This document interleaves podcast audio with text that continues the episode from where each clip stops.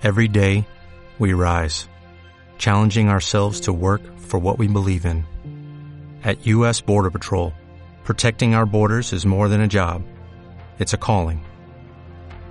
Agents answer the call, working together to keep our country and communities safe. If you are ready for a new mission, join U.S. Border Patrol and go beyond. Learn more at cbp.gov/careers. Una colisión accidental de dos helicópteros se ha cobrado la vida de 13 militares franceses. Todo ello durante una operación contra yihadistas en Mali.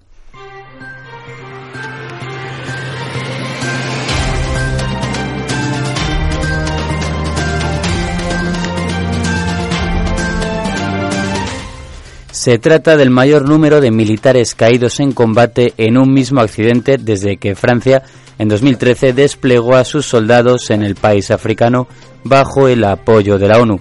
Francia cuenta actualmente con más de 4.500 soldados que trabajan en operaciones antiterroristas en el Sahel, la región semidesértica de África que se extiende desde el Océano Atlántico hasta el Mar Rojo. Más adelante ampliaremos esta información proporcionada por la presidencia francesa que ha dado mucho de qué hablar en telediarios de todo el mundo, no seremos menos. Y hoy analizamos las claves para entender cómo las manifestaciones en Colombia pueden dar lugar a tres muertos, casi una centena de detenidos, además de más de 200 heridos. Repasaremos en orden los diferentes acontecimientos para así ponernos en contexto y tratar de averiguar cómo Bogotá se ha convertido en un auténtico campo de batalla. Buscaremos culpables basándonos en hechos para así proponer explicaciones. Continuaremos al otro lado del planeta, concretamente en Cachemira, región situada entre Pakistán e India, cuyo control es fruto de un conflicto que perdura tras el abandono de Inglaterra en época de descolonización. Dos presidentes con tonos nacionalistas y a sus espaldas ataques con ciertos tintes terroristas. Tras esto nos desplazaremos a donde no hay fronteras, dejamos a un lado el origen o el destino para, centrarlo, para centrarnos en el propio viaje. Mientras los gobiernos tienen unas preocupaciones, intereses, al fin y al cabo, nosotros daremos un enfoque más humano y más feminista. Más adelante y a raíz del pasado 25 de noviembre, Día Internacional contra la Violencia Machista, propondremos cinco claves para poder entender la necesidad de dicho enfoque. Y nos movemos a África para hablar sobre la libertad de expresión, dónde están sus límites, si es que los hay, y cómo tratan este innegable derecho fuera de nuestras fronteras. Para ello nos centraremos en el caso del rapero Mohamed, el cual ha sido arrestado por sus letras tachadas de contener injurias contra la corona marroquí. Y terminamos este análisis del exterior con algo cercano y que lleva meses sin resolución. Hablamos de política y más concretamente del Reino Unido. Dentro de poco, el jueves 12 de diciembre, se celebran elecciones en Inglaterra y con un Brexit en el aire, sin duda va a dar lugar, va a dar mucho de qué hablar. Además, hoy poesía con el paraguayo Elvio Romero. Están escuchando algo más. Comenzamos.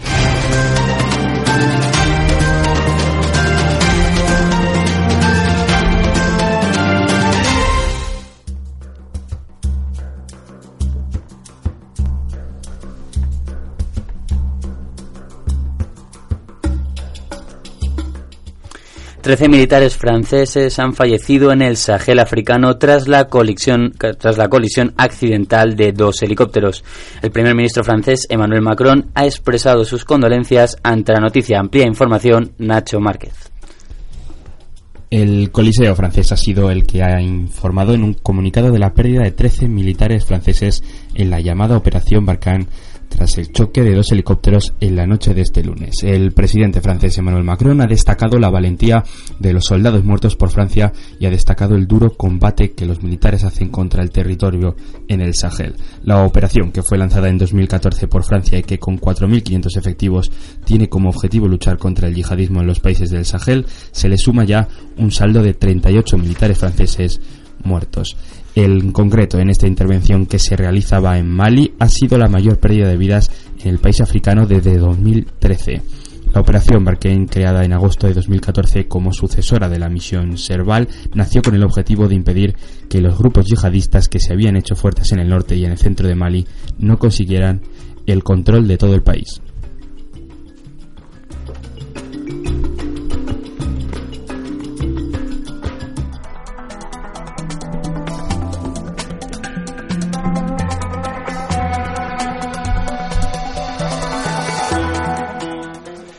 En Irán los gobernantes responsabilizan a una conspiración enemiga y a las mujeres de las protestas por la subida del precio de la gasolina.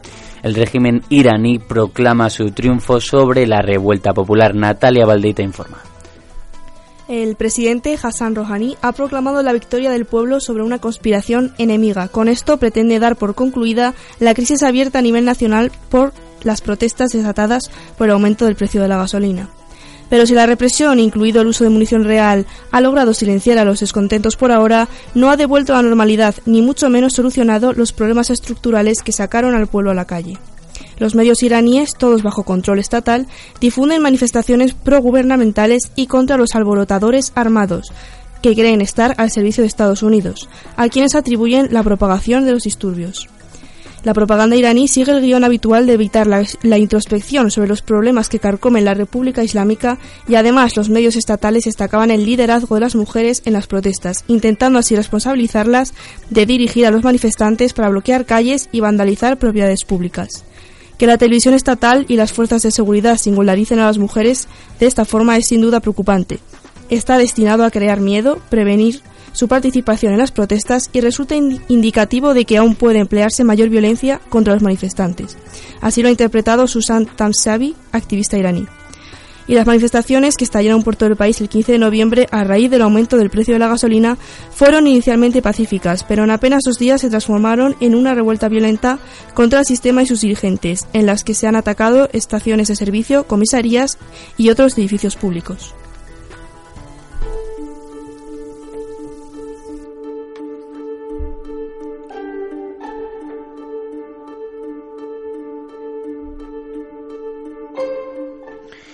En Tiflis, la capital de Georgia, se viven momentos de tensión desde que la policía del país decidiera ayer usar cañones de agua para intentar sofocar las, protestas ante el Parlamento. Los manifestantes que salieron a la calle para exigir una ley electoral más justa afirman que no cesarán las protestas a pesar de las cargas policiales. Ana Nieves. Así es, Gonzalo. La policía del país ha sacado toda la artillería para intentar terminar con las protestas y el bloqueo de los manifestantes que se encuentran desde ayer en la sede parlamentaria. El Parlamento, situado en la ciudad de Tiflis, se encuentra rodeado por cientos de policías que impiden el paso a los georgianos que han acudido a la protesta.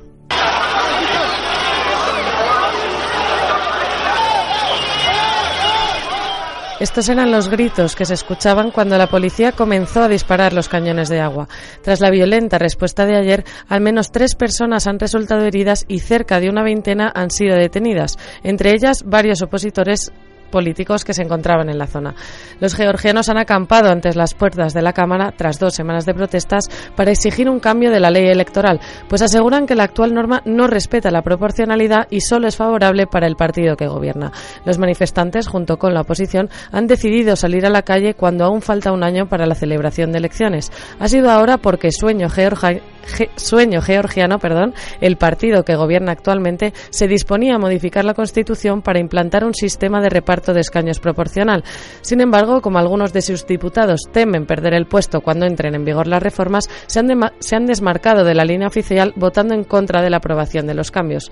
En cuanto se supo la noticia, los, los activistas organizaron una sentada ante el Parlamento y cortaron el tráfico, derivando a las manifestaciones que se encontraban ayer con la violenta respuesta de la policía. A pesar de las protestas, las autoridades del país han insistido en que no convocarán elecciones anticipadas. Por su parte, la, la oposición afirma que continuarán con las protestas y el bloqueo del Parlamento pese a las cargas policiales.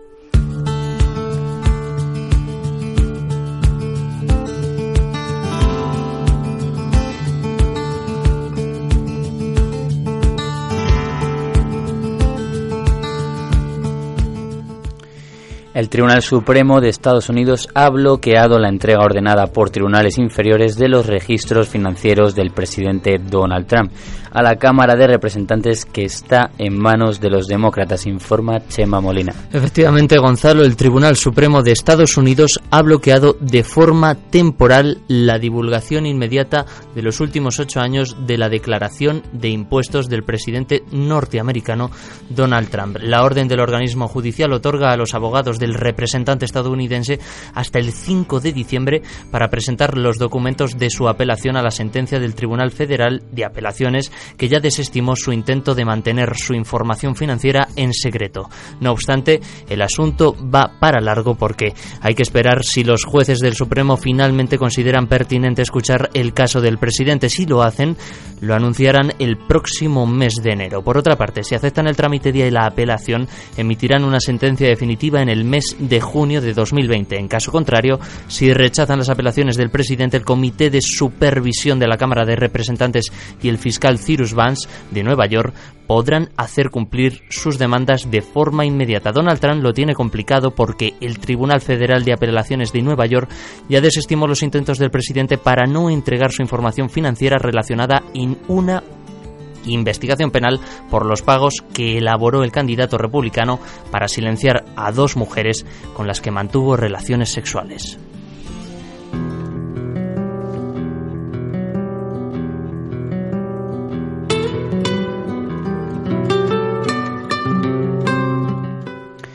Las manifestaciones en Colombia contra las medidas económicas del gobierno de Iván Duque trae en su quinto día de protestas la primera víctima mortal, la muerte de un joven de 18 años herido por la policía en Bogotá.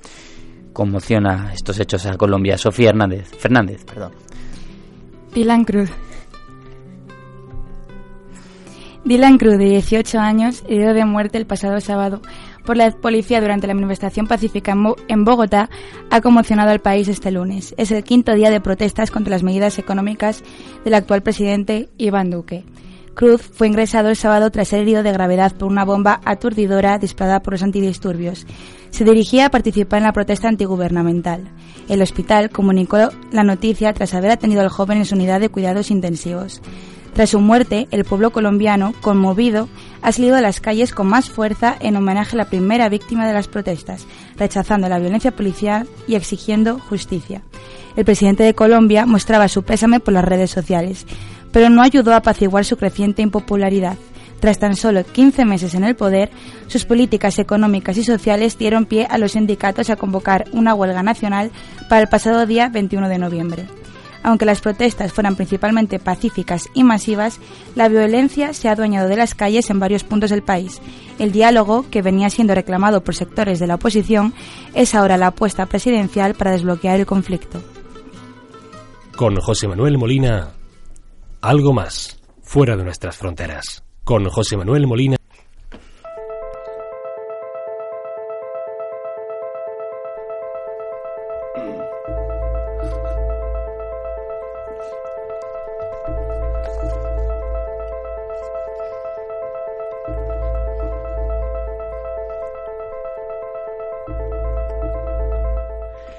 Las reivindicaciones en Colombia durante la semana pasada han provocado tres muertos, unos 98 detenidos y alrededor de 250 heridos. Bogotá, capital del país, ha sido el foco de las manifestaciones. Analizamos las claves y la cronología de todo lo ocurrido en el fin de semana en Colombia con Chema Molina. Protestas, huelgas, manifestaciones contra el presidente de Colombia, Iván Duque. Las protestas en el país han provocado tres muertos, 98 detenidos y alrededor de 250 personas han sido heridas. Durante todo el fin de semana se han producido las manifestaciones que han generado graves episodios de violencia en Bogotá y en otras ciudades del país. En el caso de la capital, ha habido manifestaciones pacíficas con caceroladas a las que se unieron un grupo de violentos que bloquearon estaciones y se enfrentaron a la policía. Estos grupos, al parecer, eran grupos de delincuentes que se han camuflado en las reivindicaciones para delinquir robando un autobús, asaltando viviendas y entrando en comercios. Las autoridades comenzaron a lanzar gases lacrimógenos contra los manifestantes y el gobierno, por su parte, decretó el toque de queda en Bogotá que duró desde las 9 de la noche del viernes hasta las 6 de la mañana del pasado sábado. En total, el gobierno llegó a sacar a las calles de la capital a 4.000 militares del ejército y 7.000 policías. El presidente del gobierno Iván Duque, se reunió con algunos de los sectores políticos y sociales para establecer un diálogo nacional y para mejorar la situación y la imagen de su gobierno. A partir de la próxima semana, daré inicio a una conversación nacional que fortalezca la agenda vigente de política social, trabajando así de manera unida en una visión de mediano y largo plazo que nos permita cerrar las brechas sociales. Aún así, el sábado el presidente afirmó que va a mantener la presencia de los soldados del ejército en las calles del país, dice, para apoyar a la policía, a la que ha agradecido su trabajo en Bogotá para enfrentar a lo que ha denominado como un fenómeno dantesco.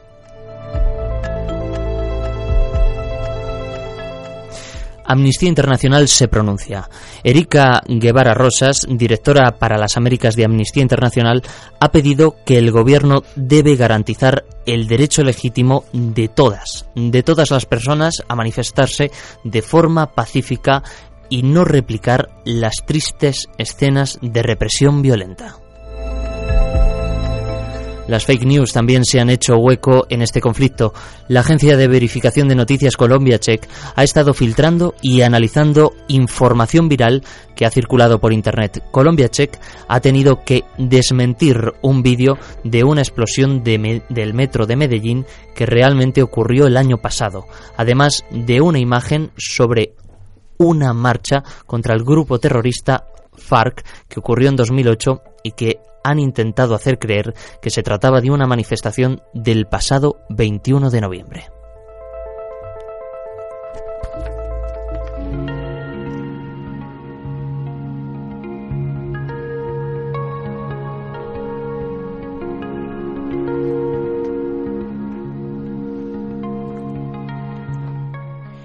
El conflicto entre la India y Pakistán por el territorio de Cachemira enciende las alarmas internacionales ante el miedo de una nueva guerra. El atentado por parte de un seguidor islámico acontecido el pasado 14 de febrero y las constantes amenazas hacen imposible la convivencia en esta región de Asia. Nacho Márquez nos, lo narra. De aquellos polvos estos lodos, dos países unidos por un territorio que los separa, que es tierra de nadie porque es tierra de todos. Hoy en Fronteras Escondidas, las claves para entender el conflicto entre India y Pakistán. Cachemira.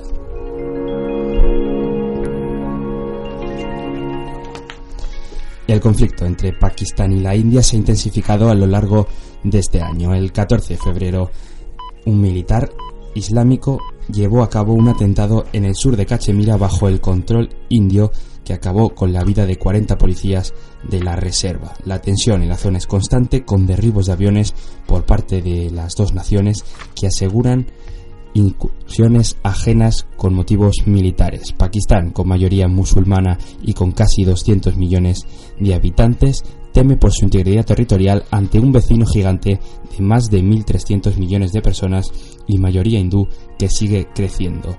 Dos potencias nucleares, dos religiones y la histórica disputa de Cachemira con un único fin, evitar una guerra que está en manos de dos hombres. Por un lado, el presidente y ministro del Partido Popular, Narendra Medi, el Partido Popular Indio con fuerte proclama nacionalista y por otro lado el primer ministro de Pakistán, elegido por su fuerte discurso populista, avisa de la defensa que hará Pakistán y que llevará a cabo por el territorio que considera suyo. Para Para entender este conflicto hay que regresar al año 1947, cuando ambos países se independizan del control por parte del Reino Unido. En este momento nace la disputa por el control fronterizo de Cachemira. Según el plan de reparto territorial por el Acta de Independencia de la India, Cachemira podía elegir libremente ser parte de India o Pakistán, pero cuando el Maharaja Hari Singh, gobernante de Cachemira, eligió ser parte de India, estalló una guerra de dos años. Cachemira quedó dividida entre India, Pakistán y China.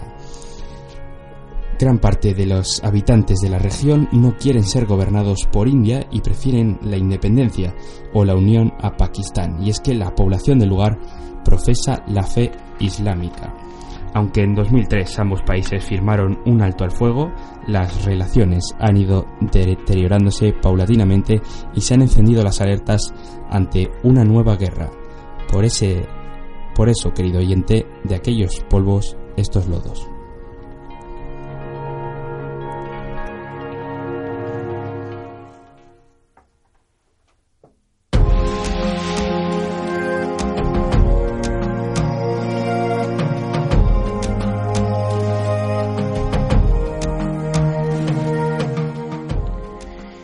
Para hablar de cifras y migraciones debemos tener en cuenta que aproximadamente mil millones de personas en todo el mundo son migrantes, es decir, una de cada siete personas. Mientras los responsables de las políticas públicas trabajan por comprender cómo estos desplazamientos masivos afectan a las sociedades, las economías y la sostenibilidad, las necesidades de las mujeres y las niñas pasan totalmente inadvertidas Ayer, recordamos, fue 25 de noviembre, Día Internacional contra la Violencia Machista. Y hoy, Ana Nieves pone sobre la mesa cinco motivos por los que es necesario un enfoque feminista para analizar la migración humana. El Fondo de Población de las Naciones Unidas situaba en 232 millones las personas que vivían fuera de su país de origen en 2013, lo que representa el 3,2% de la población mundial. Como ya sabemos, la mayoría de los migrantes se movilizan en busca de mejores oportunidades. Otros, sin embargo, cruzan las fronteras para huir de crisis sociales, económicas o bélicas. Hoy repasamos cinco motivos por los que las políticas públicas en materia de migración deben contar con un enfoque feminista.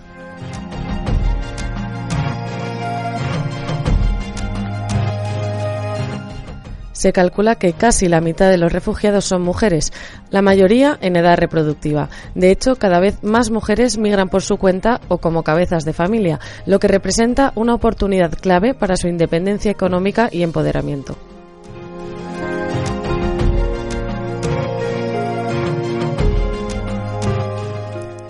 Las mujeres migrantes se enfrentan a riesgos como la explotación sexual, la trata de seres humanos y la violencia. Todos los migrantes son vulnerables al abuso y la explotación, pero las migrantes se encuentran especialmente en riesgo. Las mujeres y las niñas representan el 71% de todas las víctimas de trata.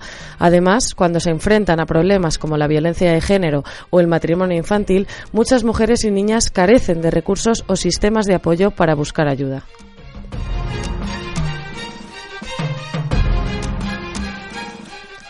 Por otro lado, las migrantes se enfrentan a una doble discriminación, como mujeres y como migrantes. El racismo y la xenofobia son problemas muy graves y el sentimiento contrario a los migrantes está aumentando en muchos países. Las mujeres y las niñas pueden sufrir doblemente por estas actitudes, pues experimentan no solo discriminación por su condición de migrantes, sino también por su género.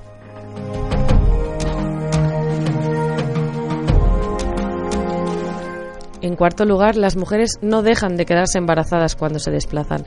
Existe una cantidad significativa de migrantes que tienen probabilidades de estar o de quedarse embarazadas. Mientras viajan o durante el caos del desplazamiento, las mujeres pueden perder el acceso a asistencia sanitaria sexual y reproductiva, a los servicios prenatales o a la asistencia para tener un parto seguro. La falta de estos servicios puede resultar mortal. Y de hecho lo es, pues se considera que es una de las principales causas de defunción, enfermedad, y discapacidad entre las mujeres desplazadas en edad fértil.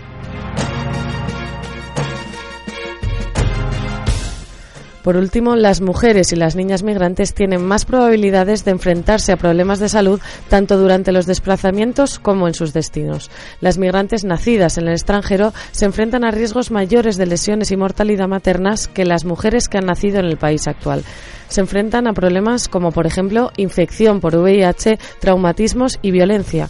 Además, la mayoría de migrantes internacionales termina en las ciudades, donde es probable encontrar obstáculos como el acceso a asistencia sanitaria, los altos costes, la superpoblación o vivir en un hogar inseguro.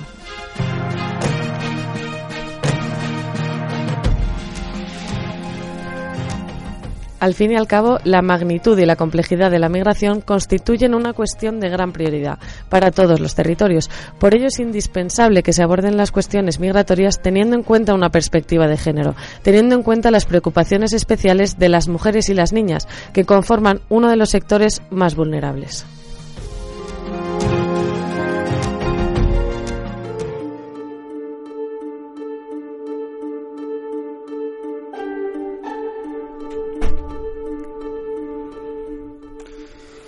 La próxima cita del Brexit, el 12 de, diciembre, para ser exactos, es en las urnas de los británicos. Se convocan las elecciones que prometen desbloquear, ya veremos, este periodo interminable de incógnitas.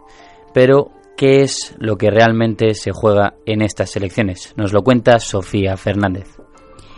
El Brexit se ha convertido en un tema recurrente en los últimos años. 2019 iba a ser el año definitivo, pero parece que los interrogantes son más grandes que nunca y todavía no existe una conclusión clara sobre cómo podría terminar este suceso. Lo que sí sabemos es que el próximo 12 de diciembre la ciudadanía británica acudirá de nuevo a las urnas. Es la tercera vez en cuatro años, la cuarta si añadimos el referéndum del 2016. En todo el largo periodo desde la Segunda Guerra Mundial hasta nuestros días, nunca se había registrado en Gran Bretaña una activación de las urnas tan intenso como la que ha tenido lugar en este último cuatrienio.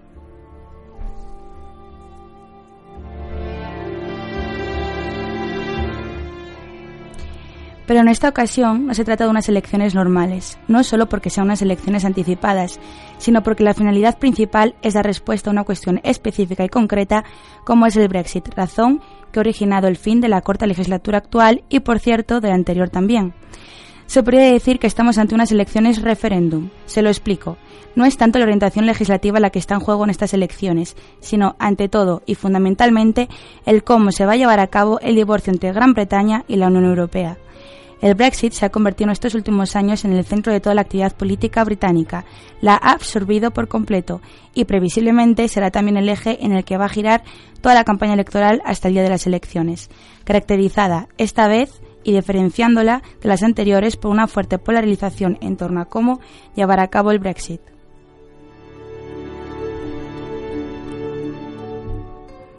Pero aunque sea mucho lo que se juega en estas elecciones, no se cerraría el proceso, más bien se abriría un nuevo camino en este confuso recorrido.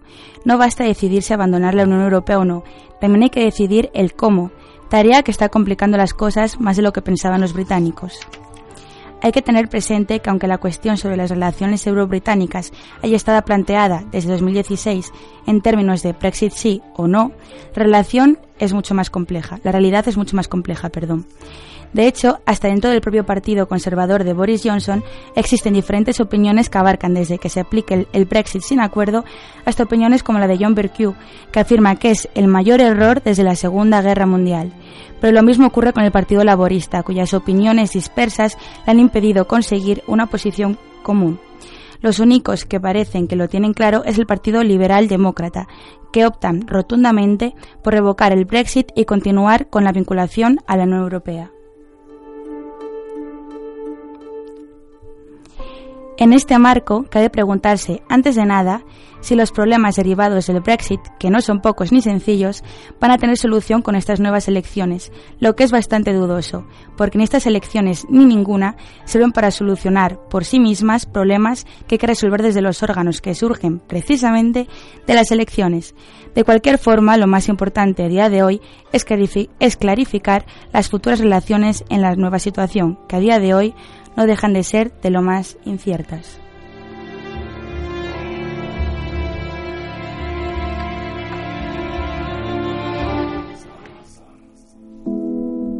ناوي القرية عاش الشعب يقول لي واش غنسكتو على خلاد رباه ولا على اللي خور جدودنا بجدود وكلاه ما غيكفيكم معانا ترهيب ما غيكفيكم معانا قرطاس حالفين بربي ما غنتفاكو تنقبضوا اللي في عم الراس ما جيتش للحس ولا نعيش جيت نعطيك القنبول Escuchan al rapero Mohamed Munir, conocido en el mundo artístico como Nawi. Ha sido condenado a un año de cárcel y 100 euros de multa por un delito de injurias a la policía marroquí en las redes sociales. El artista de 32 años se encontraba arrestado en prisión preventiva por desacato a la autoridad desde el 1 de noviembre. Así pues, se abre un nuevo debate sobre la libertad de expresión y con él nos pone en situación Natalia Valdeita.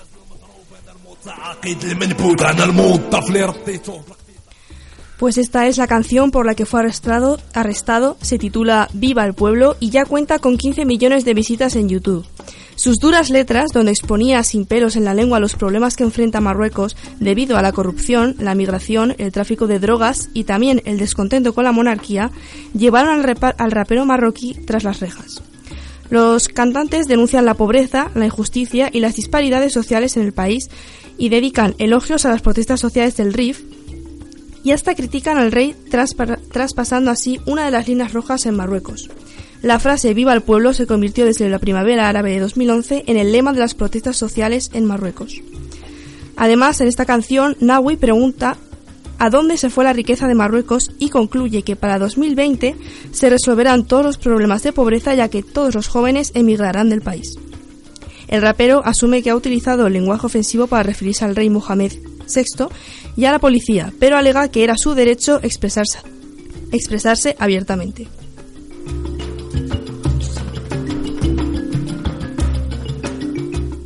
El rapero Yavi Absemlali, coautor de la polémica canción, proclamó el siguiente discurso en defensa de su amigo. Si no tenemos derecho a expresarnos, entonces deberían decirlo desde el principio. Así, adoptamos la postura de mirar y quedarnos en silencio como todo el mundo. Pero esto es a lo que nos dedicamos, por eso la gente responde a nuestra música.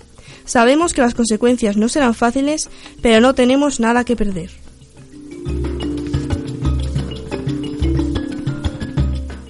Y es en este punto donde se abre el gran debate, libertad de expresión con o sin límites, y aquí se encuentran las dos opiniones contrarias.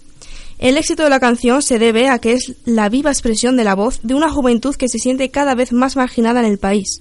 Si la canción de Viva el Pueblo ha hecho vibrar una cuerda sensible es porque ha tocado una realidad que no se puede ignorar, el descontento de los jóvenes, concretamente el de las clases populares, que son los más numerosos.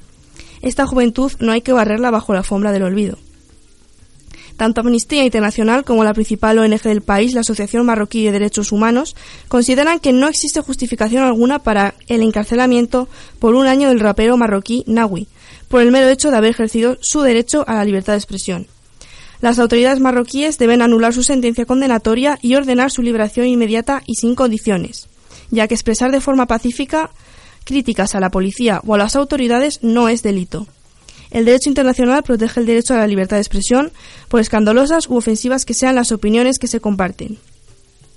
La activista Khadija Riadi denuncia que el arresto ha servido para transmitir el mensaje de que las líneas rojas siempre están ahí y que el Estado está dispuesto a castigar a quienes las traspasan. Además, las autoridades marroquíes no dudarán en reprimir a las personas que se expresen libremente. Sin embargo, también hay quienes consideran que Nawi estaba protegido por el derecho internacional, pero que en Marruecos los derechos tienen límites, como atacar a los órganos constitucionales y a las instituciones. También el ministro de Cultura marroquí defiende que las canciones de todo género deben respetar a los ciudadanos, las constantes de la nación y los principios y valores que forman parte de la educación de los marroquíes. Y añadió que todo comportamiento no conforme con la ley deberá responder ante la justicia.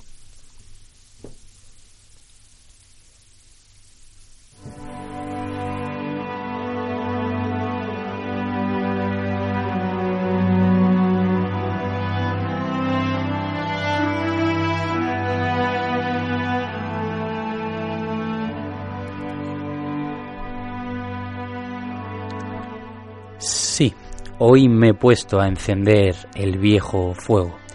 El azar y los años me han llevado a pisar en el sendero que me ha impuesto el amor que mi adorada impuso a mi corazón. Ahora vuelvo al fervor inicial, a esa primera mañana, en el que el sol se ha instalado en nuestro pecho.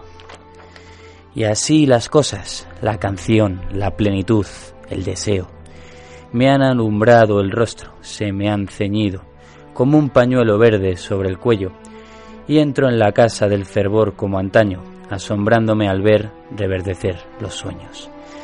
Es como si hubiesen atizado a mi sangre el verano, la intemperie, los vientos, cordilleranos o inundado sus cauces, un enérgico brío de panales repletos, los brazos encendidos al apretar sus brazos, las dos manos cargadas de un esplendor secreto. Sí, porque mi corazón no descansa en la noche, hoy me he puesto a encender el viejo fuego. Con este poema de Elvio Romero sobre el amor, ese viejo fuego que con el paso de los años sigue calentando y que nos hace más humanos, despedimos el programa de hoy. Pasen buena tarde, no dejen de amar y recuerden que siempre fuera de nuestras fronteras hay algo más.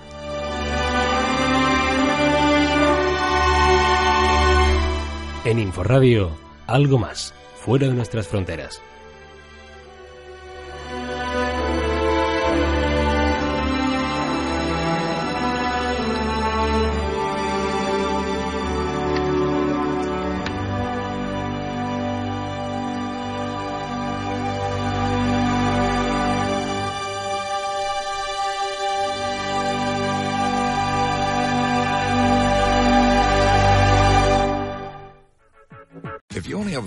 401k, you're not getting the most for retirement. Wait, what? Add a Robinhood IRA on top, then they'll boost it by 3%. You can do that? And if you transfer in any retirement account, you get 3% on top of that. Is there a limit to the match? No limit. Robinhood Gold gets you the biggest contribution match of any IRA on the market. Sign up for Robinhood Gold at Robinhood.com slash boost by April 30th. Subscription fees apply. Investing involves risk. 3% match requires gold for one year from first match. Must keep IRA for five years. Match on transfers subject to additional terms and conditions. Robinhood Financial LLC member SIPC.